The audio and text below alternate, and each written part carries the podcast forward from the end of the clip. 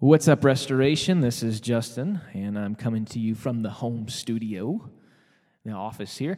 And uh, there's a reason for that, and it's because this past weekend, as we uh, were closing out our series, Practicing Jesus, which has been all about discipleship, what it means to be an apprentice of Jesus and put uh, his words into practice. Uh, that we closed out the series by talking about community. And we decided we didn't just want to talk about community, uh, we actually wanted to try to practice it, um, which meant we, we did church around tables this week. Um, which for many was really fun. For many, it was very uncomfortable. Um, but we wanted to even embrace that uh, discomfort because we believe that that's the place where we grow, that we don't grow by uh, just simply sitting in rows for an hour a week, that we grow by getting in one another's life and in community. And so, uh, the recording for the service, there's a lot of conversation that's happening around tables, so you probably wouldn't want to sit through all of that. But I wanted to share for a few minutes um, what we talked about in order for you too to hopefully put this into practice and talk this through in community and what this means to us. So, we, we see Jesus' great commission in Matthew 28 to go and to make disciples. I actually want to read it here. This is when he is um, about to ascend into heaven as a reigning king. And he tells us, as his followers, that our job is to go as his disciples and to make more disciples. Here's what he said He says, All authority has been given to me in heaven and on earth. So go therefore and make disciples of all nations, baptizing them in the name of the Father and of the Son and of the Holy Spirit, teaching them to observe everything I have commanded you. And remember, I am with you always to the end of the age. So Jesus gives this commission to go and make disciples, but he bookends it with, with two incredible promises for, for this commission, for this journey that we're on of making disciples. First, he says, he promises his power. He says, All authority in heaven and on earth has been given to me. Jesus has all authority, and as, as his disciples, we go out in that authority. And then at the end, he, he promises his presence. He says, I am with you always to the very, very end. So as we go out as apprentices of Jesus, hoping to, to make other apprentices of Jesus, invite them on the journey of discipleship, we have God's promise of his authority, his power, and also his presence with us. We do not do this alone. We do not do this by our own power, but we are empowered and sent out by His power and His presence. So, throughout this series, we've talked about how discipleship means not just asking uh, what Jesus said and what Jesus did, but how He did it. And so, we have to ask then, how did Jesus make disciples? Well, we see it pretty clearly all throughout the Gospels. The answer is simple Jesus made disciples in community. Think about it. As he, as he starts his ministry, the first thing he does, he, he gathers a group of diverse, ordinary people from different backgrounds and then spends the next three years literally day in and day out doing life with them. See, grow, growth for the disciples, it, it didn't happen in isolation. Instead, it was uh, Jesus making it clear to them and making it clear to us that spiritual growth is a community project, which, which means that we live intentionally with others who are also following Jesus. So, why did he do it that way? Well, it's because Jesus didn't just come to reconcile us to God, he came to reconcile us to one another. And so, when we learn how to be a disciple in the context of community, we do so knowing that this is the fertile ground in which we learn to love God and love our neighbor as ourselves as well.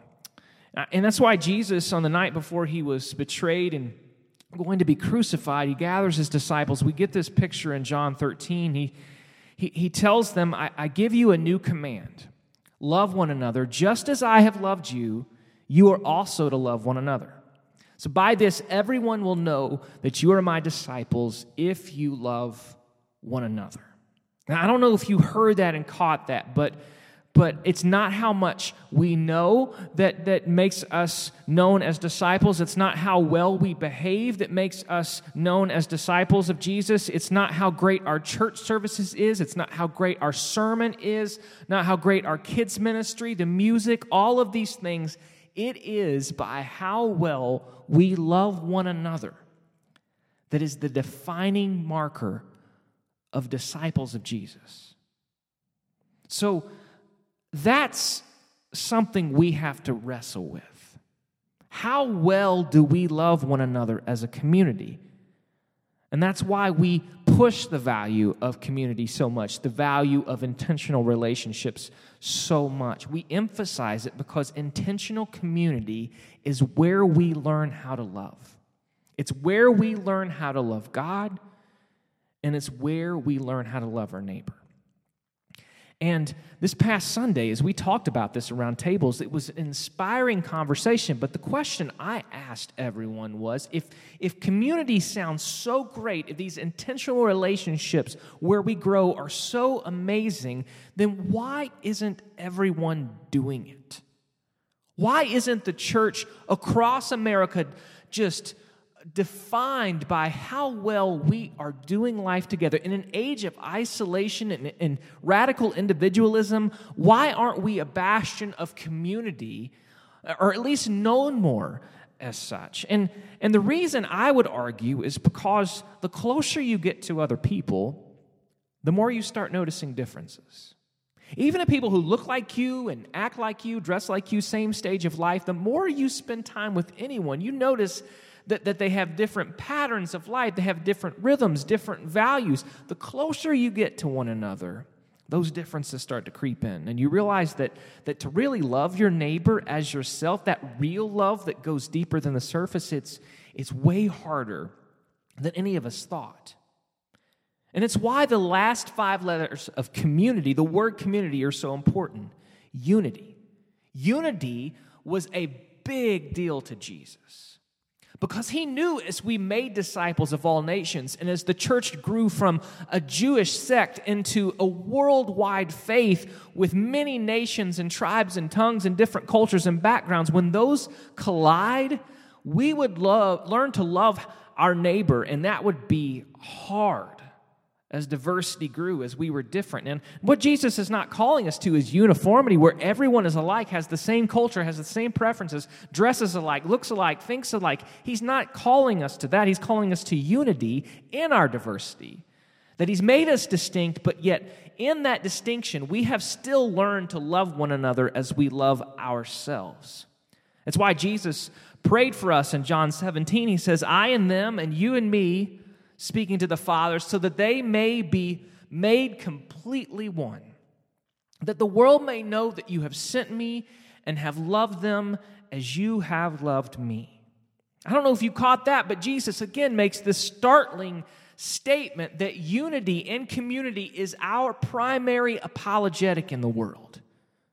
In fact, I think that unity may be especially in these times, should be at least one of our primary strategies for communicating the gospel to the world that we can be at the type of, uh, of family that even in our differences we've learned to love one another. You see this in jesus' first disciples. There's matthew who was a pro-government wealthy tax collector uh, who's chosen by jesus and then you have simon who's an anti-government zealot who's hell-bent on burning rome to the ground. These are complete political opposites, both chosen by Jesus to be his disciples and in community together day in and day out. Now, both of them had their politics reoriented around the kingdom of God that Jesus was teaching. That has to happen to all of us. But for three years, these political opposites who came from different sides of the aisle, they had to spend those days together learning how to love one another in community. That's a miracle, right?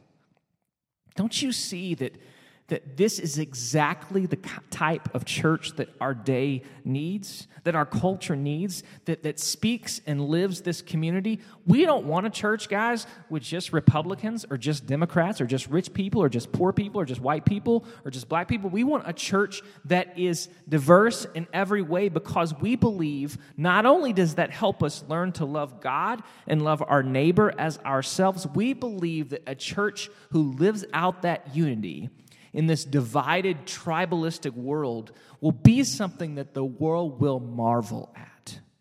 Because the world around us, I don't know if you've noticed, is pretty busy throwing stones at one another. It's pretty busy condemning the other side. It's why unity in this day and age, in Jesus, is so compelling and so important.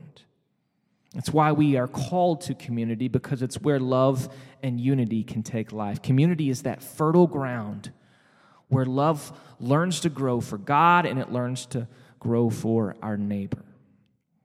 So, what I want to do is ask a couple questions as, as I close out here. Number one is how have you understood community? Have you had good experiences, bad experiences? Did you go to some weird small group one time that turned you off and you never wanted to go back? What's been your experience? How did you, do you define it? And then, secondly, the question I'd love for you to talk in community with others with is, is what are the biggest barriers to that type of community that Jesus is talking about in John 13 and John 17? What are the biggest barriers to that type of love and unity that he's calling us to? And then, how can we tear those barriers down? I want you to take time this week, grab a friend or get in a city group and talk over what God is speaking to you in these times. Connect and grow together. Learn to love one another, even through the differences, even through the, the, struggles that we have that make us different. That's where the fertile life of God's love can grow. That's fertile ground where it grows. I really encourage you to do that. Um, thanks for listening today as we've moved forward. Next week, we start a series on the book of James, which we are very, very pumped about. So we love you guys, and we will see you Sunday.